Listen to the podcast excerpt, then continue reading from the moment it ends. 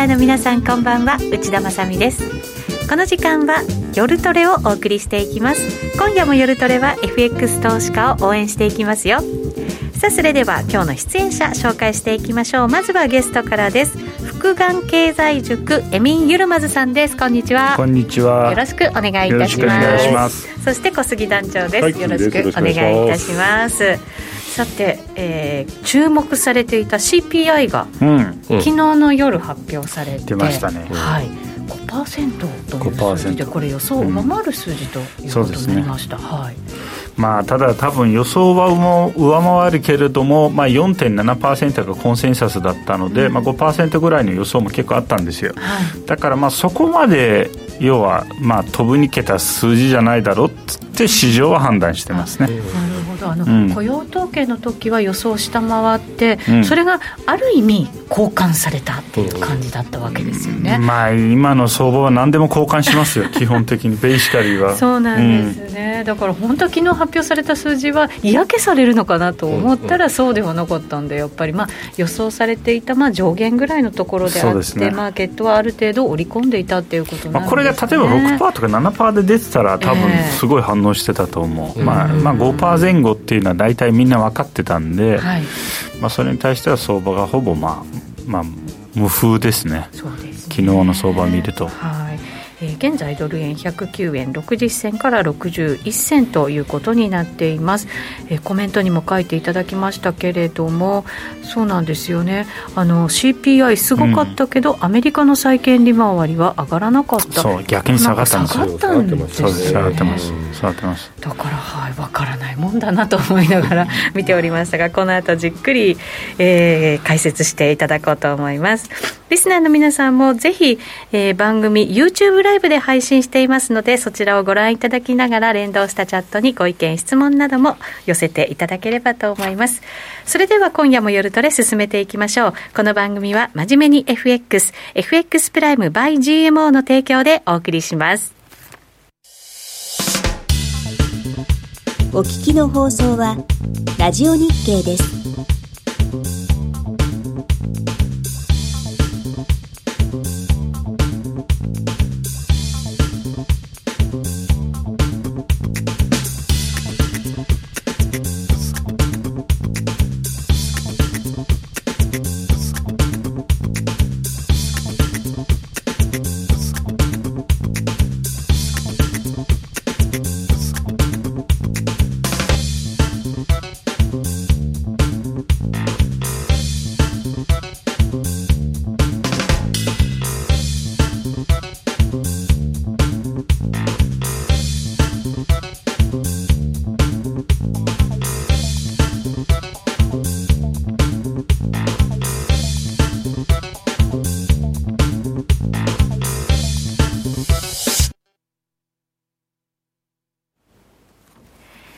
今夜の夜トレはゲストにエミン・ユルマズさんお迎えしています。よろしくお願いいたします。しえー、資料もご用意くださいましたので、はい、YouTube ライブでぜひ合わせてご覧になっていただきたいと思います、はい、さてまずは、うん、えっ、ー、と先ほどもコメントにあったんですけれども、うん、株にはいい環境のはずだけどまだまだ行くのかなっていうようなコメントもあるんですね、うんうんうん、確かにこれ株にはいい環境まだ続いていると。えっ、ー、とまあそうですね。まあ、基本的にはやっぱりそのあたりは、あの FRB が緩和をどこまで続けるかっていうのがみんなの注目点なので、はい、まあ、FRB がテーパリングのサインを出せば、多分株がすごく売られやすくなる。でも逆に言えば、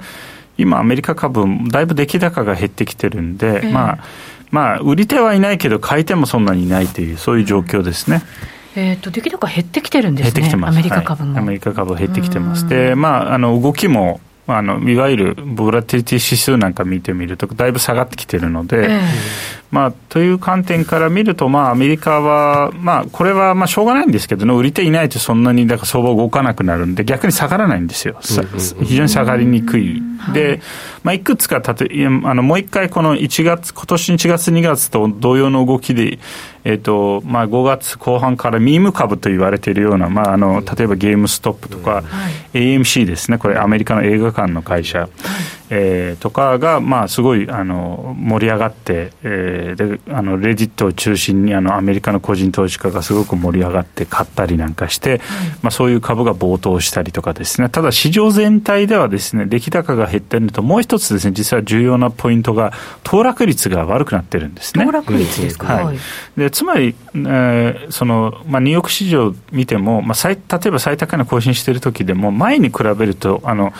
えー、同じくその個別株で最高値更新している株って減ってるんですよ。はあ、えー、なるほど、はい、でこれが何を意味しているかというと、えー、まあ、あのいわゆる指数っていうのはまあ平均的なものなので、あのすごく盛り上がっている株、まあ、買われている株がある一方で、売られている株が増えてきているということなので、えー、相場のインターナルが弱くなっているということですね。で、まあこ、これが長時間にわたって続くと何が起きるかというと、今度相場全体が崩れてくるんです、当然。はい。うんまあ、インターナルはちょっと弱くはなっているかなと、うん、僕はやっぱりそれは気にはなってます。うんまあ、ここにだから何かの本当にきっかけ、まああのまあ、それをみんなどっちかというと CPI がきっかけになるかなと思ってたんですけど、えー、まあ、CPI がそんなに強く出なかった。まあ、もう一つ、例えば昨日の CPI の数字にあんまり市場が反応しなかった理由っていうのは、まあ、雇用がそこまで強くないと思ってるからなんですよね。で、となると、要は、あの、いわゆるそのインフレ圧力っていうのはそこまで、あの、まあ、あの、本当に FRB の言ってる通りに、まあ、一時的だろうと。市場は判断しているので、ええー、まあ、なので、えーまあ昨日の CPI の数字にもほとんど無反応でしたけど、ただ、まあこれが例えばすごく雇用が強気で出るとかですね、ええー、もしくはこの状況が、まあ、例えば半年にわたって続くとなるとですね、これまた全然違う話ですね。はい、うん、なるほど、その雇用の方ですけれども、先週発表された雇用統計は、予想ちょっと下回る数字ですけれども、うん、それでもまあいい数字だよねっていう、ね、まあ、悪くはないけど、でも結局は、まあ、これはつまりあの、パンデミック前と後を比べないといけないので、はい、まあ、パンデミック前に比べると、やっぱりまだまだその、まあ、雇用が良くないっていうのはあるので。そこまで戻ってないよっていう意味そういうことです、そういうことです。という感じなので、まあ、それを多分市場が見て、まああのまあ、本来であれば経済にとって良くない話だけど、まあ、FRB があのこの状態では緩和はやめられないだろうって市場が判断しているので、まあ、そうするとやっぱりその例えば10年金利の利回りが下がったりとかもしくは、あのちょっと金利が上がった時に売られるようなそのアメリカのテック関連の銘柄って買われやすくなるんですよね。そういう状況から、まあ、一つはそれ、もう一つは、あのいわゆるその、まあ、サプライチェーンのボトルネック、はい、まあ、特に半導体に関しては、しばらくその解消には時間がかかるというふうに言われているので、うん、そうすると、やっぱテック関連、半導体関連というのは変わりやすい状況が続いてます。はい、それもあります。で、結局は今のアメリカの、まあ、さっきも言ったように、そのまあ、 internal が悪くなっていた、騰落率がよ悪くなってたとしても、まあ、あのアメリカ株はどっちかというと、ファットマン G で持ってますので、うんファットマン G っていうのは、ファットマン G って何ですか？あのデブッチョ G ですね。デブッチョ G? ファットマン、フェイスブック、アマゾン、えー、テスラ、えー、マイクロソフト、アップル、ネットフリックス、で、G はグーグルです。昔は GAFA って言ってたんですけど。今 FATMAN G って言うんですか？今 FATMAN G って言います、えー、だからデブッチョ G ですね デブッチョ G さん、えー。ということなので、まあ、それから考えると、その代表的なその、まあ、この7銘柄、まあ、フェイスブック、アマゾン、テスラ、えマイクロソフト、アップル、ネットフリックス、グーグルっていうのは、基本的にはまだまだ強い、やっぱり。あのでそれが崩れてこないと、アメリカ株としては多分大大崩れはしない、起こさないですね。ただ、これは本当に、まあ、FRB が例えば来週、テーパリングのサイン、はい、ちょっとでもサイン出せば、また全然違うんですよ。あの相場の景色が変わってくると思います、まあ、出すか出さないかもちろん FRB しか分からないけども、はい、まあ多分何も出ないでしょうと、緩和は続けるでしょうと思います。ね、特にパウエルさんは本当にその姿勢崩さずっていう感じがずっとありますよね。うんね、まあ、ずっとだからトランジトリーって言ってトランジトリーっていう言葉も実はすごく面白くてですね、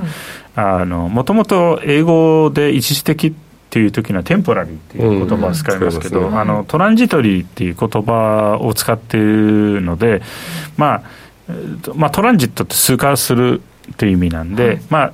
ただ一つはだからそこにヒントがあっても言葉のまあこの言葉遊びなんですけど、まあ、つまりテンポラリーっていうのは一瞬みたいな状況。でもトランジトリーというと、まあ、しばらく続くかもしれないっていうニュアンスがあるんですよねその中に。はい。でそれを考えるとつまり FRB が言ってるのはこれはしばらく続くかもしれない。でもそれでもトランジトリー一時的元に戻るなので、その姿勢は崩しませんと、んそんな1回や2回ぐらい CPI が高く出ても、われわれがテーパリングしませんよっていうメッセージでトランジトリーって言ってるんですね、はい、テンポラリーと言わないでね。ということなので、まあ、そうすると、だからやっぱり、例えば、まあ、半年ぐらい、もしかしたら下手したら半年高く出てもテーパリングしないかもしれない。うん、その可能性もあります。でこれ実際じゃあどこでどど何がきっかけでこの人たちがテーパリングせざるを得なくなるかというと私は多分政治圧力だと思うんですよ最終的に。ですか、うんはい、本当に FRB の言う通りもしかしたら本当にトランジトリーかもしれません、うん、あのこれが秋以降にあの元に戻る可能性はありますただ戻らなかったら何が起きるかというと当然ながら今あのいろんなものの価格が上がってるんですよね、アメリカ。ものすごく上がってますよね。まあ、ガソリン価格も上がってますし、えー、えー、今、アメリカ、中古車の価格がめちゃくちゃ上がってる。中古車、大変なですよね。そう、大変なことになってます。しかも GDP に占める割合がものすごいなんか、中古車って大きいっていう話を聞いて。そうなんですよだから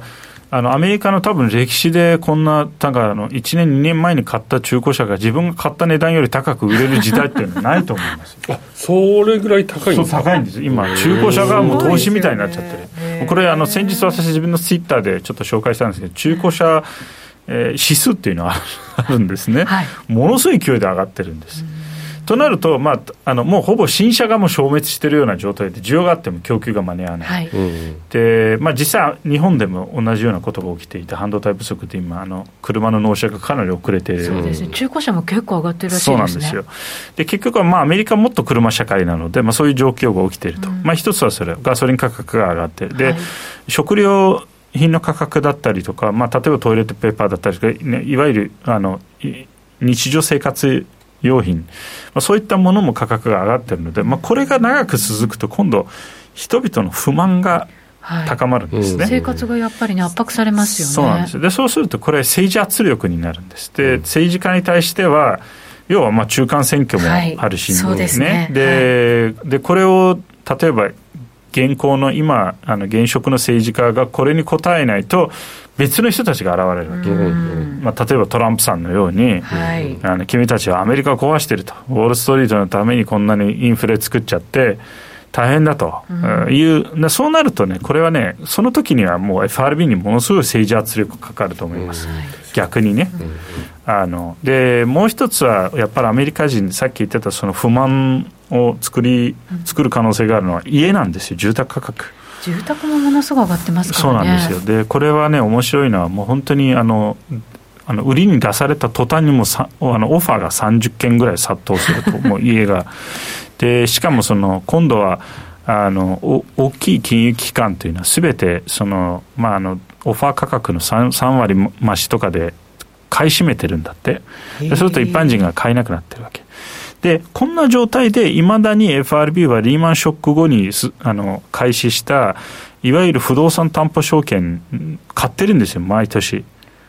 それそれはずっと買ってるってことですか？ずっと買ってます。で不動産市場買い支えてるわけ。ずっと。で要は金利を低く置いてる。でこんなあのリーマンショック以上のバブルになっちゃって住宅価格が高騰して、しかももうその一般人が買えないぐらいの状況に、もう今、すべてその金融機関が2、3割増しで価格を出して買って、でそれを今度一般人に高値で貸すと。うんレンレンレントでね、あの、という状況なのになぜ FRB がいまだに MBS を買い続けなきゃいけないのか。それ逆になんか相場をなんかおかしくしてませんか？おかしくしてますよ。だから、うん、あのこれに対する今まではどちらかというと全く政治的な FRB に対する圧力はなかったんですね。えただし、あの多分これからそれが起きてくる可能性があります、このはこれが長く続くとね、FRB に言ってる通り、本当に秋以降に元に戻るとそれは違う違いますけど、これが長く続くと、本当に FRB にあのいい加減にしろと家も買えない、車は買えない、生活は苦しくなってくる。そう。なんですよ、まあ、結局はだから、まあ、あのアメリカは当然ながらその一部の個人投資家も儲かってます、ででもこれ、面白いのは、このあの盛り上がっているレディットっていうのは、私もあのレディットよく見てるんですよ、でレディットのあのウォール・ストリート・ベッツとかも私、ずっと昔から見てるところなんで、で最近、面白いあの投稿があって、株で儲かっても結局、家買えないと足りないと、お金、うん、って言ってるんですよ。高くなっちゃってるし、物はないし、はい、う。ん、ということは、まあ、つまりですね、こういった多分ちょっとした不満っていうのは、こ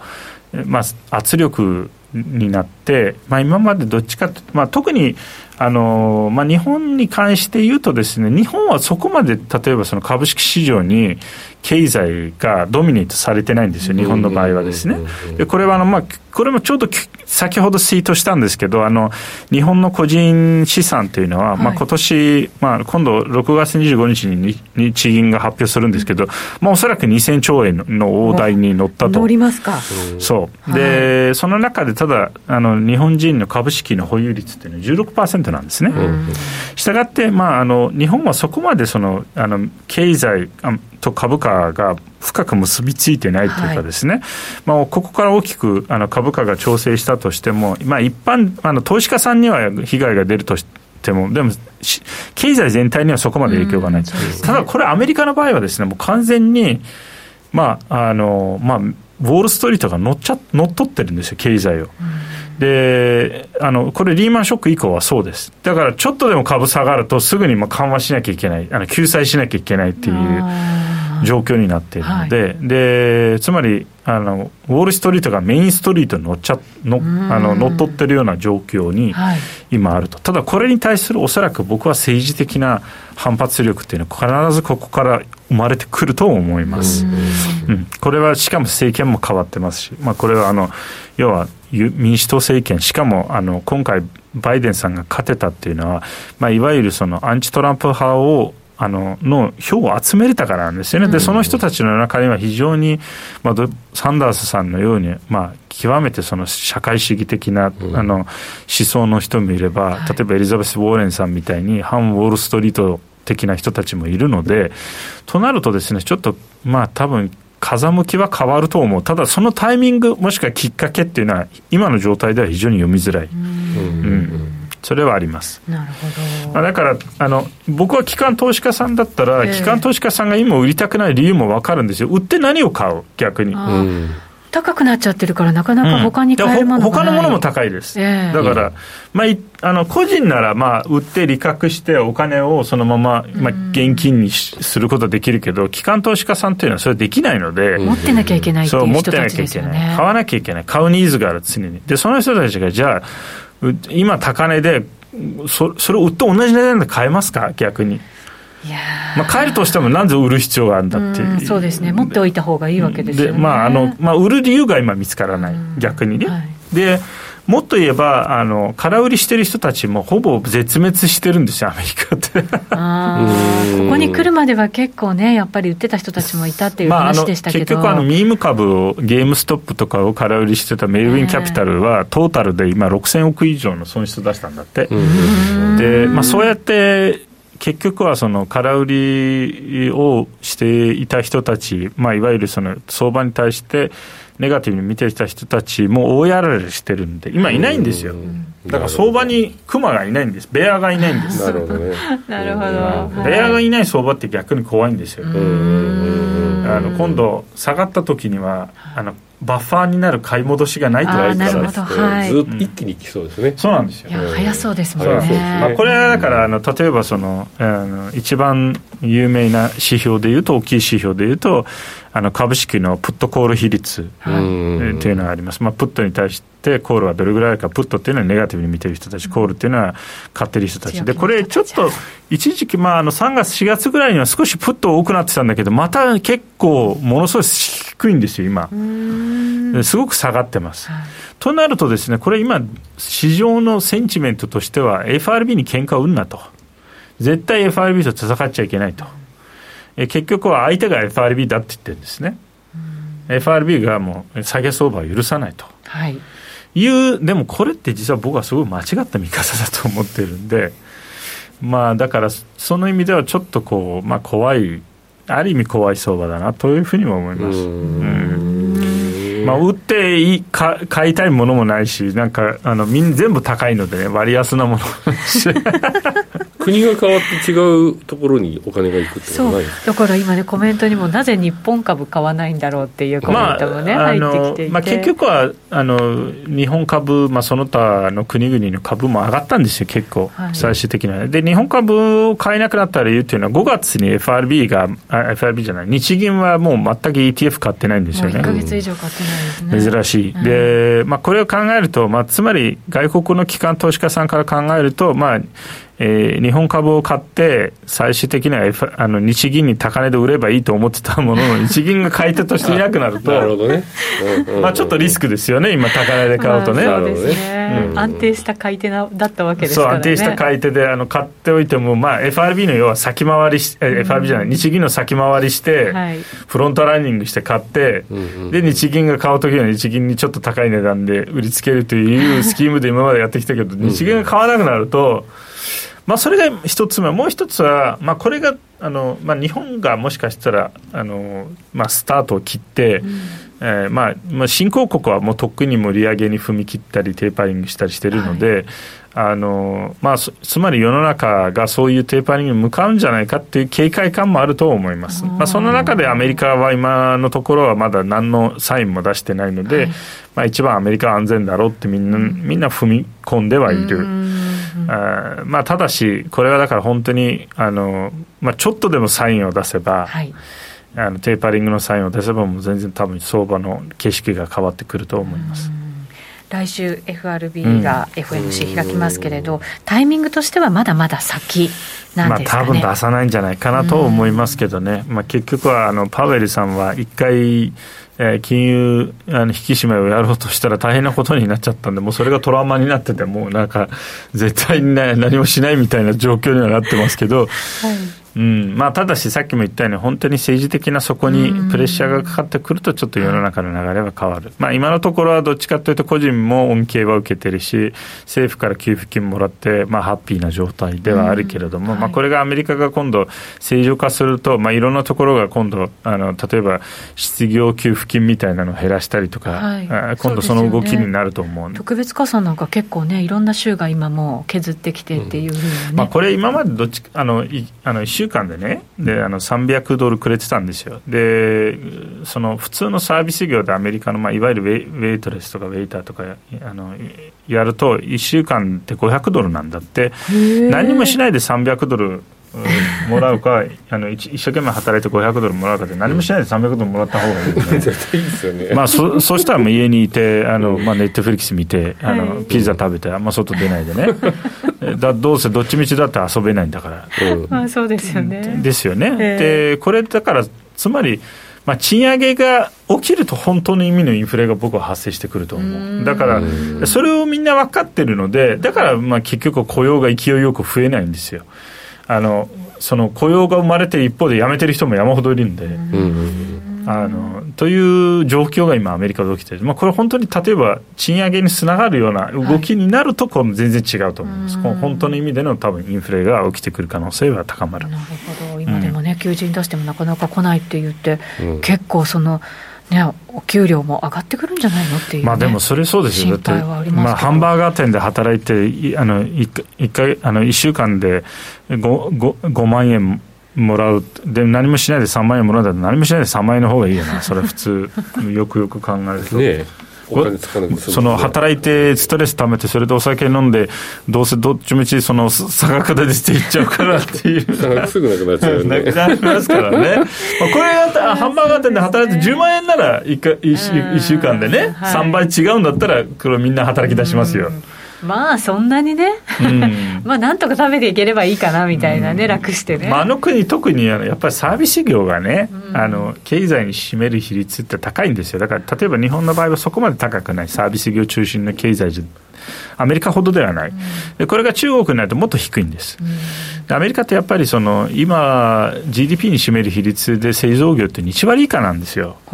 結局はねまあ、だからこそアメリカって一番あのあのコロナの被害が大きかったし、はい、でそれに対してはいわゆるその経済対策としては一番大盤振る舞いをしたら、せざるを得なくなったんですよ、アメリカは。うん、なるほどね。だからやっぱりそこがやっぱり戻ってこないとなかなかっていうことになるんだと思いますけど、ね、そうですね、今日エミンさんがその新型コロナの感染者の国別の分布、はい。うん、まあ、ちょっとアップデートも兼ねてですね、はい、そうですね。これちょっと影響してくると思いますので、まあ、コロナ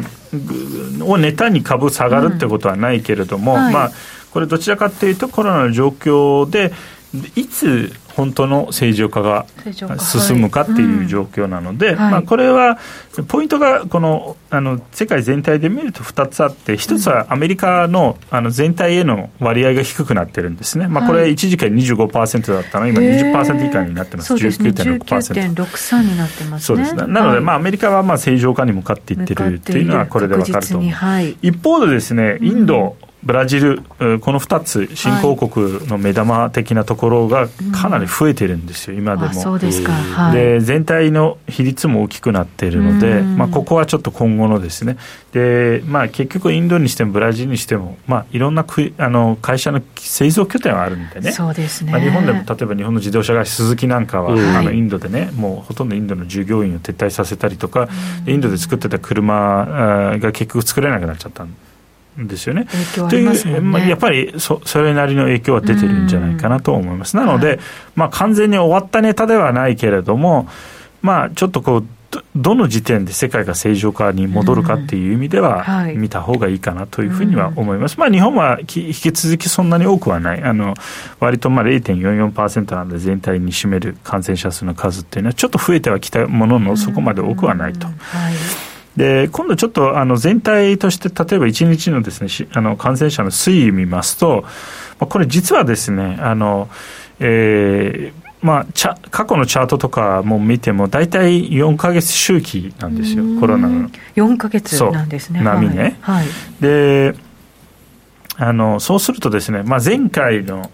波、まあ、いわゆる第3波っていうのは、うん、あの年末年始だったんですよ、うん、で今回は4月5月だったんですね、はい、4月中からまた増えて、うん、で今度多分このままいくと次は8月なんですよ。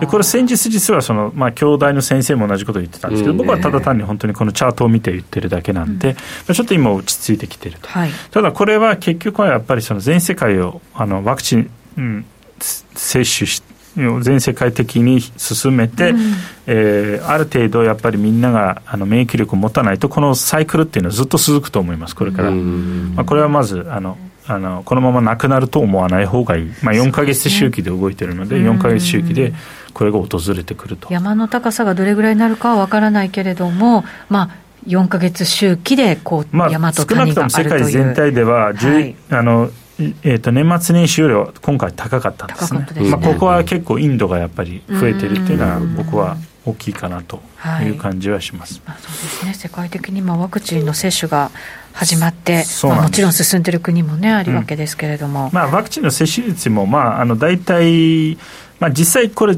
国民全員に打つ必要ないんですよ。大体5、6割打ったところで、はい。ある程度のあのもうその効果っていうかあの、まあ、集団免疫みたいなのができてくるのでだいぶ減るんですよね。でその典型例っていうのは実はイスラエルなんですね、はい、イスラエルは60%、まあ、ちょうど60%超えたところです、うん。はい、で、えーまあ、イスラエルほぼあの新規感染者ゼロになりましたすごいですね。もうないです。出ないんです。えー、でカナダとイギリスもすごい減ってるんですね、まあ、これちょっと後でチャート見せますけれども、まあ、ただ一方でですねあの接種率が高くなっても減らないところもある。例えばチリとかそうなんですよ、えー、でウルグアイとかもそうなんですけど南米の国これはですね使ってるワクチンによる差ですね。でイスラエルとかカナダはどっちかというと、まあ、ファイザーのワクチンとか、はい、アストラゼネカを使ったり、はい、あの英国もそうなんですけど、うん、チリとかウルグアイになると南米諸国っていうのは結構中国のシノバック社のワクチンを使ってますので、うんまあ、そこはあんまりあのそこまでの効果はないと、はい、いう結果が実は出ていて、まあ、そこがかなり今あ差があると、まあ、これもちょっとチャートあるんで見せるんですけど、うん、主要国の状況を今度見てみますと、はい、さっきも言ったようにその日本も今、まあ、ちょうど第4波が終わったので、まあ、第5波がおそらく8月に来ると、うん、まあ、これでも見て分かるように、本当に4つぐらいスパイクあるんですね、はい、そうですね、ちっちゃいのから始まって。そう一番最初のこの3月の2020年3月、4月のスパイクから1、2、3、4回ですね、4回、4回。だから、これがちょうど4か月周期なんですよ、綺麗です、だからある意味、日本のあのサイクルは。で、アメリカの場合はですね、これがあの足元すごい下がってるのは、これやっぱりワクチンが効いてるからですね、はい、まあ、約半分ぐらい終わってます、アメリカは。で、イギリスもそうなんです、イギリスも見てください、すごい減ってるんですね。そうですね、うんちょこっとなんとか足元、なんか増え加減なのが気になりますけどね、イギリスは。あのドイツも大体、うん、まあちょっとあのドイツは、えーと、今、大体4割なんで、接種率は、まあ、これが高くなってくると、やっぱり減ってくると。いう、まあ、大体今、先進国、主要国っていうのは、ほぼあもう多分ワクチンあの半分以上超えてくるので人口の、えー、そうするとですね次の、えー、その波が来ないわけじゃないけど、低くなるんですね、山が、はい、そこがポイントです、だから日本のこの山のようにです、ね、こうちょっとずつ大きくなるんじゃなくて、うん、次の山が今度、もうちょっと低くなって、小さくなっていく、小さくなっていく、はい、まあ、それそれが自然のいい、まあ、望ましい流れですね。はい。で今度ちょっと新興国見てみますと、はい、で新興国やっぱりインドが結構状況ひどくてですね。はい高い山になっちゃいましたね。なっちゃいました、ね、壁みたいになっちゃいました。でこれが今下がってきてるけどさっき言ってたやっぱ周期の問題でこれでも何もないと今度8月またインドすごいことになります。大変なことになります。で同じくトルコもあの一時期は6万人1日の感染者が超えてたの今、まあ、大体1万人下回ってるけどでもこれも何もしなければ8月には来ると。いう状況、でブラジルなんかも、ま、全く逆に今度山にならないんですずっと高いこれはちょっと、すごいですね、ちょっと辛いですね。そうなんです。困った話でですね。となると、じゃあ、これ、やっぱ根本的にはですね、今度ワクチンは、あの、とりあえず打てばいいもんじゃなくて、ど何、何のワクチン打ってるかっていうのは結構重要になってくるし、はい、そうなるとやっぱり効果の高いワクチンを、あの早くこういう国にも届けないといけない、まあ昨日はあのバイデンさんが記者会見して、約5億回分の,、はい、あのファイザーワクチン、ファイザーバイオンテックワクチンを無償で提供すると、世界に、うん、まあ、世界新興国を中心にだと思うんですけど、はい、特に状況がひどいところに、うん、と言ってますんで、まあ、まず当然ながら、アメリカ、まず自分のところを、確保して自分のところ打って、はい、それが今多分余裕が出てるのでいろんなところに、まあ、日本もそうなんですけど、日本も今あの、まあ、台湾とかベトナムとかに、えー、ワクチンを送っているので、まあ、そういう今状況が世界的に起きていると。でじゃあこれを受けてあの全世界の正常化経済の正常化っていつになるかというと、まあ、おそらく来年の春ぐらいです。そこまでまだかかりますか、はい、かかります。かかります。まあ、この周期は今度8月に来てその次があのね、また年末年始に来るので、そで、ねね、その次が春なんですけど、まあ、あののさっきも言ったように、望ましい形っていうのは、すべてあの前の波、前のピークよりは小さくなって小さくなって、小さくなって、山が小さくなっていくと、まあ、世の中が本当に正常化して、国際移動も元に戻って、人が移動できるようになると。はいでもそれがおそらく来年の春ぐらいかなというふうには思います。そうかそうなるまであと2つ3つ超えなきゃいけないわけですね、そうなんです。山はあと2つ3つぐらいは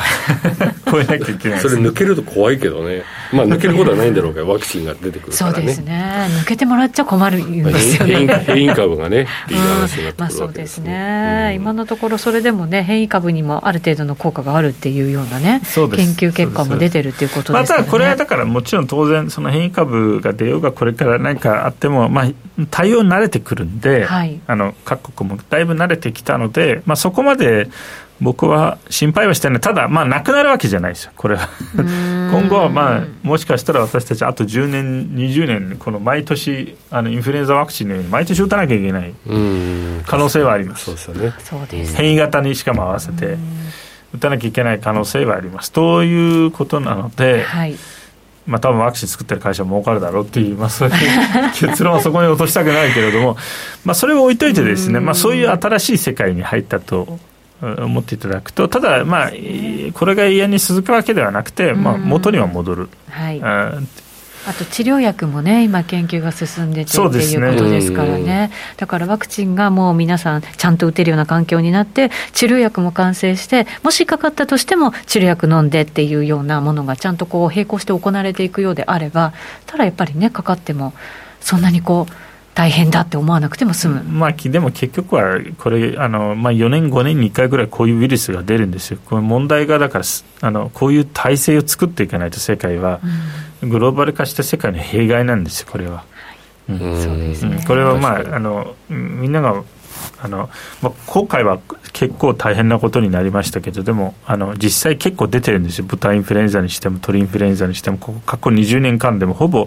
計算すると大体平均3、4年に1回ぐらいなんか出てるんです、ウイルスが。なんかこの前、そのワクチンのやっぱり研究されてる方とちょっと話する機会があって、やっぱり人間の住んでる世界とその動物が住んでる世界がやっぱり近くなっちゃってきてるから、だからやっぱり動物が媒介してっていうのが、やっぱりこう常にあって、これからやっぱりそういう世界になっていくだろうって、エミンさんと同じようなことをやっぱりおっしゃってましたね。そうですね、はい、うん。だから、まあ、人も移動してるしね、うん、そうなんですよね、まあ、そういうだから体制を今回をきっかけにもし作れたら、まあ多分これが一番の今回の、特にというか、まあ、人類に残す一つのね、はいえー、そのシステム、メカニズムとして残ったらいいかなというふうにも思います。まあ、ただあのワクチンの開発のスピードからしても歴史的な速さですよ、これは。はい、ものすごい革命だって言ってましたね。普通20年、30年かかります、一つ、こういう大きいものを作るのは。という状況ですね。はい、わ、はい、かりました。一旦お知らせを挟みまして、まだまだエミンさんに今度は相場の話も伺っていきたいと思います。はい、ますでは、お知らせです。約定力と低スプレッドで選ぶなら最大50万5千円口座開設キャンペーン実施中の FX プライム by GMO。人気のハイスピード注文は待ち時間なしの連続発注を実現。サクサクお取引いただけます。ポジション全決済、土点注文にも対応だからスキャルピング取引やスキマトレードと相性抜群です。トレードも情報もやっぱりプライムで決まり。株式会社 FX プライムバイ GMO は関東財務局長金賞第259号の金融商品取引業者です。当社で取り扱う商品は価格の変動などにより投資額以上の損失が発生することがあります。取引開始にあたっては契約締結前交付書面を熟読ご理解いただいた上でご自身の判断にてお願いいたします。詳しくは契約締結前交付書面などをお読みください。お聞きの放送は、ラジオ日経です。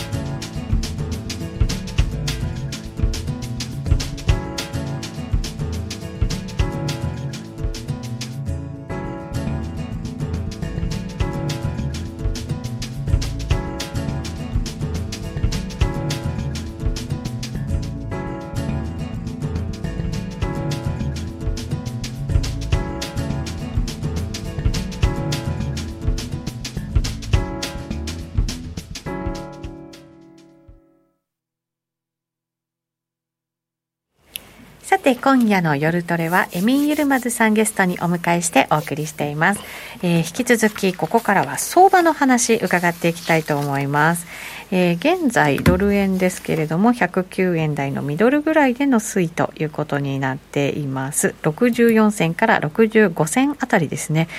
一応今日の高値圏。そうですね。ことですね。とはいえ、あまり大きく動いていないというのが最近の動きですかね。まあ、そうですね、はい、あのまあ、ドル円自体は本当に動かない、動かなくなってるんですよね。まあ、このあたりはあのただ全体的にはこのドル指数と米ドル指数とですねドル円の動きを見てみますと、はい、まああのえー、当然ながらこれ米ドル指数がかなり低いんですよ、あのこうツイートしたような、まあ、さっき言ってた結局昨日の CPI 見ても金利は下がっちゃったんでね、うんあのまあ、これが一つだから FRB がもう一つやってることっていうのはこう通貨スワップ結構やってるんですよ FRB って。ででそれによって米ドルを安く抑えてるんです。でないとそうなんですよ。米ドル結構高くなるんですよ、はい。あのででなんでそのこんなにインフレが上がっておあの米ドルをこれだけたくさんあの吸ってるのに、印刷してるのに、なんで米ドルが上がるかっていうとですね、世の中もっと大変です。だから他の国々っていうのは、あのそれこそ逆に今、いろんなコモディティが上がっていて、それを買うのに米ドルが必要なんですよ。うん世の中の国々もっと欲しいんです、はい、みんなドルが欲しいんですよ。必要なんですね。で、まあ、そういうのを大体 FRB が、まあ、それもれも含めてあの通貨スワップなんかしていろんな国と、まあ、結構米ドルの頭を抑えてるんですね。出なかったら私はもうとっくにこのあの DXY あのドル指数っていうのは上がってそれに伴って多分あのドル円もまあ115円下手したら120円までいってたんじゃないかなと思ってるんですよね。でもう一つはこのドル結局はドル安と株高っていうのもこうこうリンクしてるんですよね。うん、で今のアメリカの株高っていうのは結構ドル安に支えられてる面があります、はい、つまりドル指数が低いからですね、はい、これドル高になると売られるんですよ株が。あので多分それもあってあの、まあ、あんまりだからドルを高くしたくないっていう、まあ、当然ながらですね、その FRB の思惑がそこにあるんですよね。まあ、ただ、えー、それでもドル円はそこまでやっぱり、み見ての通りですね、これ、ドル指数が大きく下がっても、下がり続けても、このあのドル円自体は上がってるんですよね。はい、そうですよねこれ帰りが広がっては、ね、そう帰り広がってるんですよ。これじゃあ何が起きるかっていうと、あのそうするとドル円が下がるか、ドル指数がジャンプするかですよね。そうですね。どっちかが調整しないといけないわけですよね。多分私、ドル指数上がると思います。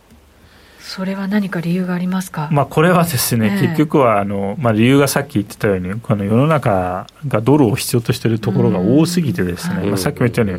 まあ、今度、原油が上がってると、原油今70ドルになったと。はい、であの世界各国って原油買うのにドルが必要なんですよ、最終的に、は、ね、ドル調達しなきゃいけない。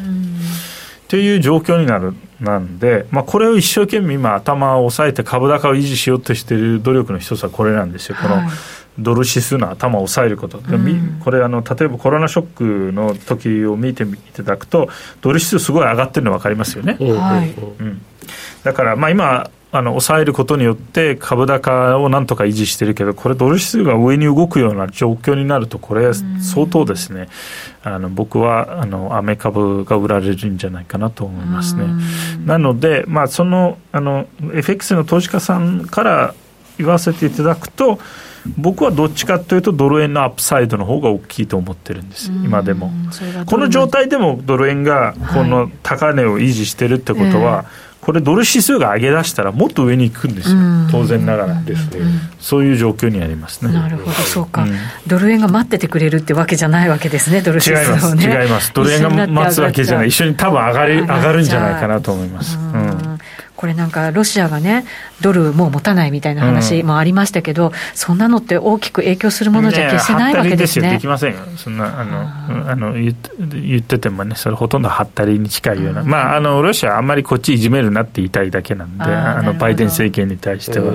実際それをやるかってやらないと思います。それこそあのあそのロシアというのは世界あの最大級のそのコモディティの輸輸出国なんで、うん、それをコモディティ売ってドルをもらってるんで あのそれはね絶対ねあの、はい、その彼らはドルが欲しいんですよ。うんそれは多分プーチン、ただプーチンとしては、まあ、ちょっとバイデンは強く出たんで、就任直後にロシアに対しては、まあ、あんまいじめるなと言いたいんでしょうね。あなるほど、そうすると、じゃあ、ドル円に関しては、まあ、スピード感とか、その幅はあ分かりませんけれども、上方向で見てらっしゃると。ものすごい強気で、ものすごい強気で。そうで、はい、僕はもう年内120円いくんじゃないかと思ってるんで。そうなんですよ。いくと思ってます。はい。というのが多分もう120円。120円。なかなか120円予想って聞くことないですね。かなり刺激的な予想大体ね112とか、いやいやあの、ね、もう112も普通の多分レンジ内なんで、まあ、そこは僕はここからあの例えばその本当にドル指数が上げ出したらもう多分ドル円ものすごい勢いで上がっていくと思うんで。うん。その時は多分円安試合にも多分なるのかもしれないですよね、うん、うん今も円安試合だけどさらに、はい、さらに、なるほどね、ドルが強くて円が売られるっていうのは極端に出てくる。ドル指数が上がるってことは、ユーロが売られるっていうことじゃないですか、そうだからそうすると思惑は合致しますよね。いやその通りです、はい、でそれどっかでユーロが止まって、はい、円安試合がさらに強まって120円そういうことです、はい、なるほど なるほどね。FX 会社にとってはとても嬉しいお話ですね。まあでも多分あのもうこれは一つだから嵐の前に静けさみたいに思っていただくといいかなと思います、まあ、いずれにしても今まではどっちかというと割と本当に顕著だったんで11月以降のワクチン相場だったんでねこれはね、うん、もう終わったんですよワクチン相場さっきも見せたように、もうほぼ接種してるんでね、はい、半分以上先進国。まあ日本も今10%だけど多分もうどんどんぐんぐん上がっていくんで、加速してますからね、もう終わったんですもう材料デスクしてワクチン相場がね。なるほど、うん、別を材料にっていうことなわけですよね。まあ、その前にはやっぱりちょっと一旦相場がね仕切り直しなんですよ、はい、でその間にボラティリティも高まっておそらくあの僕はドル円が買われるんじゃないかなとドル円上に行くんじゃないかなと思います。まあ一つ、まあ、それが多分大きなトレードチャンス今年あるとしたら僕は一つそこかなと思っている、はい、うん、なるほどドルがさらに強くなるっていうドル中心の相場になるっていう感じなのかもしれませんね。はい、さて今日、うん、えーと、トルコリラとかメキシコペソ、はい、ナンガランドも持ってきていただいていて、新興国ですか？そうです、まあ、トルコリラなんかも結構ね下がってたんですけど、うん、ちょっと今足元で上がっていて、まあ、これ実はですねちょうどえー、14日に NATO のサミットがあるんで、はい、まあ、そこでそのバイデン大統領とエルドアン大統領が首脳会談をすると、えーまあ、どっちかというと、今までそのかなりバイデン政権はエルドアン政権に対しては進めたかったんで、はい、えー、まあ、そういうあの電話会談さえしなかった、だいぶ長い期間にわたってですね、はい、という状況から、まあ、ちょっとあの、まあ、アメリカとトルコの関係が改善されるという期待で今ちょっと上がってきてるんですね。これ本当に改善されるようなことがあればさらにトルコリラが買われやすくはなる。ただ、まあ、実際はそこまで多分おそらくすぐに改善するようなことはバイデン政権はないんじゃないかと僕は思っている、はい、それはなぜですか、うん、まあ、これはですねもともと結構そのあのエルドアン政権はトランプ政権に近かったのでまあ、日本はあのある意味だから非常にうまく安倍さんがいいタイミングで辞めれてそのあの政権が交代してあの要は、まあ、トランプさんと仲良かった安倍さんではなくて別の人が首相になったっていうのでアメリカとうまく間を持てたトルコの場合はこれずっとエルドアン政権で変わらないので、そうなるとですね、まあ、そこまで結構トランプにべったりだったんでね。なるほど。風当たりは強いわけですね。なるほど。で、まあ、今あの今までそのどっちかというとさらにそのあのアメリカと対立して例えばそのロシアのミサイルシステムを買ったりなんかして当然ながらアメリカはそれに怒って、でロシアのミサイルシステムは絶対に使わせないと NATO の中で。えー、で今度、まあ、ミサイルシステムは使わないってなるとロシアはロシアそれで怒るんで、うん、っていう、まあ、そういう状況の中で、まあ、本当に逆にそういうミサイルシステムをもう使いませんと絶対に。諦めますと、はい、えー、言うんであれば、まあ、多分これがアメリカと関係改善が図れて、うん、リラが買われやすくなるという状況。ただし、まあ、ちょっと14日の首脳会談見てみないと何とも言えないですね、はい、トルコリラに関しては、ね、ちょっと期待で今上がってはいます、うん、足元でねちょっと期待で上がってはいる、まあ、13円超えたんで、うん。えー、一旦12.6円まで下がってたものが13円超えてきているので、はい、まあ、ちょっと期待で買われている。逆に本当に、まあ、欧米と接近して関係改善が図れるような状況だとこれが14円を目指す展開にはなるけど、まあ、そう簡単ではない少なくとも今の政権ではそんな簡単ではない。バイデンさんもなんか中国に対しても他の国に対しても結構きついですよね。そうです。そうです。まあ、そうなんですよ。まあこれはまああの彼の特徴だと思います。この政権のそんなに、だからトランプさんは口ではいろいろ言ってたものの。あの実際の取引では割とどっちかというと、まあ、例えば貿易合意を結んだりとか、はい、まあ、そういうのにあのちあのフォーカスっていうかあの軸を置いてたけどバイデン政権の場合はそうではないので、もっとまあ長期的な何かこうなんか大きいあのアジェンダを持って動いているので。あの例えば株についても一言も言ってないんですよ、今までバイデンが就任してから、あのトランプさんがちなみに150回言いました。4年間で4年間で、うん、バイデン一度も株の話してないんです、そうなんですね。まあ、あの株は元気なんですけどね、バイデン、まあ、ワクチン相場だと思うんですけど、えーまあ、そういう違いがあるんですね。なるほど、ね、プロレスじゃないわけですね。うん、ね違います。そうですね。ウォール街もなんだかね、ちょっと気が 休まらない感じがあるかもしれないですよ。なんか言ってくると怖いですよね。うん本当にね。んそうなんですよね。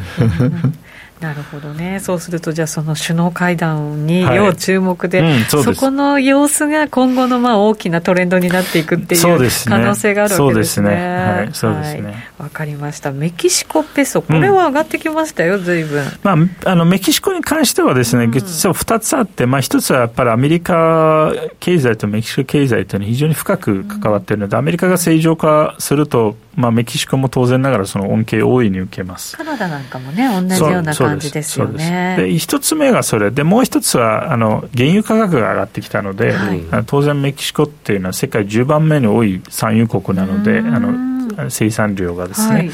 あ、その恩恵も受けてるんですよね、はいメキシコは。なので、まあ、その意味ではメキシコペソに関しては私は割とまあ顕著かなというふうにも思います。まあ、ただ、ちょっと戻ってきたので、まあ、そこまで勢いよく上がらないかもしれないですけど、まあ、ただそこまでのダウンサイドリスクも逆にないと思ってるんで、はい。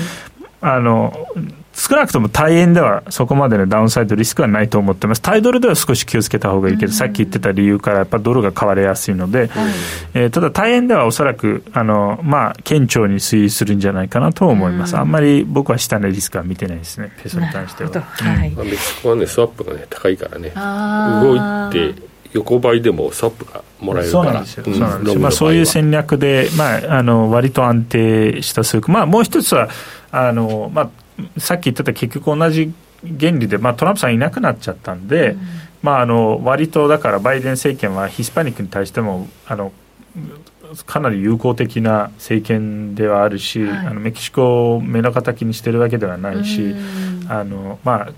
よりメキシコとアメリカの経済関係が深まるという期待もあるので、うん。はい。まあ、そういった理由からもやっぱりメキシコっていうのは割と僕は顕著かなという感じはします。そうですね、うん。トランプさんの時はね、兵作るぞみたいな。まあ、そんなに多くないですよ、またその コロナの感染者もね、メキシコって、うなんですね。そうなんですよ、そうなんですよ、割とそこまで多くないんですね、この例えばこの図で見ると、メキシコってそこそこ人口多い国なんですけど、ええこれやっぱり見てても、そんな大きいランキングに入らないんですよ、あだから。そうなんですね。だから割とだからメキシコはうまくやってるかなと、いや、ブラジルがややらかしちゃってるんですけど、はい、メキシコの場合はまあうまくちょっとやってるかなと、なので、まあ、ちょっとメキシコペソに関しては、まああの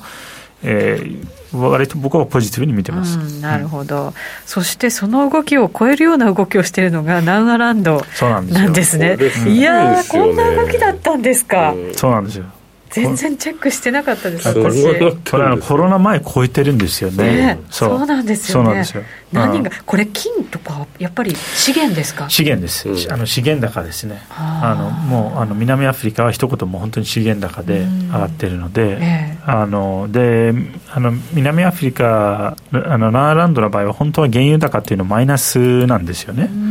ただし、それを超える資源高が起きてるので、はい。他のものも上がってるのでね、あのなあの南アフリカが持ってるようなもの、うん。南アフリカ、原油は持ってないけど、その他の資源、豊富に持っているので、はい。まあ、その恩恵をまあ十分、存分に今、受けてるんですよね。まあ、これに関してはですね、ただ、ペソと違ってですね、ええちょっと下がる可能性はあります。それは何か理由が？それはですね、実はあの、まあ、ブルームバーグコモディティ指数、ブルームバーグ商品指数っていうのは天井を打ってるんですよ。あ、そうなんですか。そう僕はあのそう思ってるんで、ええあのまあ、いろんなコモディティ、まあ、ちょっと原油っていうのは特殊なものなので、まあ、例えばそのイランとの核合意、本当に進むか進まないかによっても、原油価格の動きが変わってくるんで、まあ、これはちょっと、あの今のところ、多分五分五分じゃないかなと、おなので、まあ、そう簡単ではない、イランとの核合意はですね、ただ、あのまあ、その他のコモディティっていうのは、まあ、ものすごくやっぱちょっと、あの行き過ぎてた分があったんで。強かったですもんね。そうなんですよ。で、これちょっと下がってきてるんですね。あの、足元で。やっぱ天井打って下がってきてると。えーまあ、そういうのを考えると、あの、まあ、ちょっとナーランドは勢いよく上がったけど、この辺でちょっと一休みかなと、僕は気がしますね。うんうん商品、やっぱりちょっとあれですか、原油除く商品っていうのは、もちろんここからその景気は回復していく方向であるというのは間違いないんでしょうけれども、それを期待したやっぱりこう買いみたいなものってあったと思うんですけれど、えっとね、まあ、どっちかというとですね、ええこれあの、やっぱりその、サプライチェーンの乱れなんですよ。あの、その、要はあの物の価格が上がるときには需要が大きく上がるか、うん、まあ、供給が下がるかなんですよね、はい、これ需要が大きく上がるっていうのは、まあ、いいポジティブな話で例えば景気が良くなったりとか世界経済が勢いよく伸びているときは需要大きく上がって価格が上がる。これは大丈夫ですけど、はい、あの供給が減っているもしくはそのうん、その供給というのは、まあ、これ、コモディティの供給というのは、生産から結局、まあ、出たものを今度、工場に持っていって、あのまあ、それを例えばアルミだったら作ってアルミにしてって、それまた運ばなきゃいけないといういろんなこうプロセスがそこにあるんですよね。それがちょっと一旦つまりパンデミックでそのそのサプライチェーンっていうのはその流れっていうのは一回途切れている途切れ途切れになっているので、それがいわゆるそのまあ供給不足を起こして価格が上がってたんで、じゃあ需要がそこまで上がってるかっていうと世界経済はまだそこまで勢いよく戻ってないんですよ。今なんか中国がねやっぱりその需要がものすごくあるっていう感じですけど、他はそうですよね中国もね今ね落ちてきてます？今落ちてきてます。あそうです中国もやっぱり先週、まあ、今週もそうなんですけど結局結局鉄鋼価格とかめちゃめちゃ落ちたんですよ。中国もやっぱりあんまり上がってほしくないのでちょっと規制を入れたりしましたね。そうそうストップかけたんですね、えー、でこれやっぱりちょっとストップかかると、まあ、この辺りは、まあ、あのコモディティ全般としてはまあまあ原油はちょっと別物なんで、それを置いといて、まあ、原油も僕、もうそろそろ天井だと思ってるんだけど、まあ、それを置いといて、全体としてはやっぱりちょっとコモディティ行き過ぎた分があるんで、ちょっと一回この辺で調整が入ると、まあ、あの同じくナーランドもおそらく調整は入ると思います。なるほど、うん、そうすると、その他まあナーランドが一番強いのかもしれませんけれど、その他の資源が高くて交換されてきた通貨っていうのも、ちょっと休憩する可能性もありますかね、同じように。ありますね、うん、ありますね、おっしゃる通りです。あのまあ、なので、まあ、逆に例えば資源がなくて売られてたトルコリラっていうのトルコリラにとって追い風になるかもしれません、はい、逆にね。うんまあ、ただ、トルコの場合も、これ、どっちかというと原油依存が高いので、原油が下がらないとちょっと厳しいかなって気はしますね。えーまあ、そこはだから、まああのえー、コモディティの中でも原油っていうのが一番大きいですし、まあ、一番でも逆に政治的な思惑で動くものなのでね、原油の場合はですね、あの需要供給を超える、まあ、あのそういう意味でのちょっとこう、まあ、あのイランとのアメリカのこの交渉っていうのは、ちょっと注目すべきポイントかなと思います。うん、うんまあ、ここまでねいろんなものがワクチン相場なんていうふうに言われてね 大きな動き見せてきたわけですけれどもそれがワクチンのまあ普及が進むことによって、まあ、反転というか流れがもしかしたら変わるかもしれないっていうところに今来てるっていう感じなんですね。うん。まあ、S&P500 はだって年初来で12%上昇してありえないですよそうですよ。だって昨日だって高値更新ですもんね S&P に関しては、ね、ちょこっと更新できますね。そうなんですよ、うん、ね、じわじわした相場を長続きするってね、よく言いますけど、まあ、売り手がいないからね、うん、これは換算としてて、そうすると売りなしですからね、そこは、あのあの出来高が薄い中でもあのちょっとずつ。でもう一つはねこれからくりなんですけどね、あのそのいわゆるそのあの場中には動かないんだけどあの夜間ギャップアップするんです。だから